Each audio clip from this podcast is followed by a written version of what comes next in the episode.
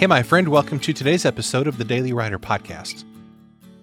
Just like me, you probably get sucked into lists of books, movies, or music that other people have put together.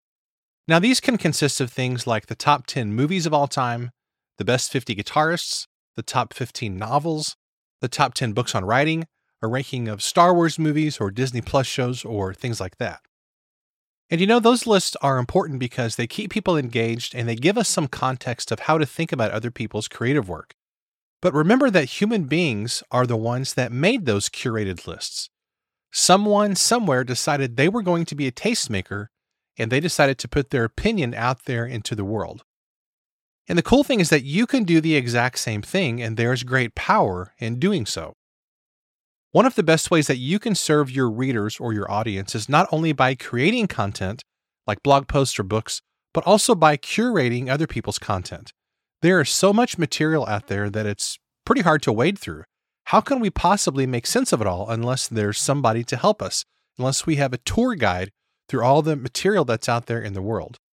So, whatever your area of writing is, Think about ways that you can help your reader rank or arrange the very best material out there on that topic. Help them understand what's worth watching, reading, or listening to, and what's not.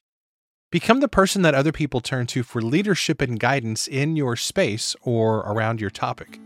As a creative and a writer, this is an important part of the way that you can have an impact on your genre or your topic.